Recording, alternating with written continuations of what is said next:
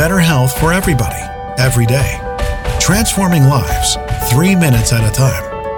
Listen up. This is your daily health tip from The Good Company. Hey, folks, welcome back to today's health tip. This is Melissa from The Good Company.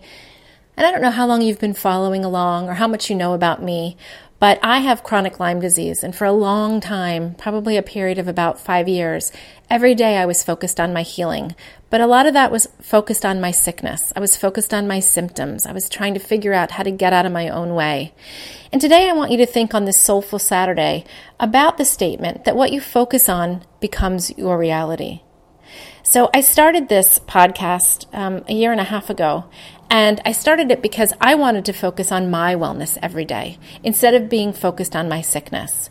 Happy to say that I've been in remission for the past year and a half from Lyme disease, and I am focused on my wellness every day. Like I encourage you guys simple changes, better choices. And if we're not taking care of ourselves, we can't take care of other people. I have two young boys and a husband and two dogs that require me to be present and to be healthy and to be well every single day. And now that I'm focused on my wellness, it has become my reality. I'll run into friends that I haven't seen for years and they sort of expect me to look fairly sick and they say, Oh my gosh, what are you doing? You look so well. It's because I'm focused on my wellness. So think about what you want to radiate.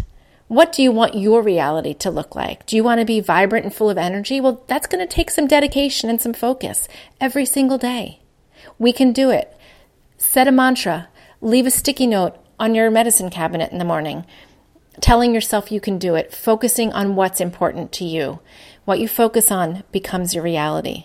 Remember that.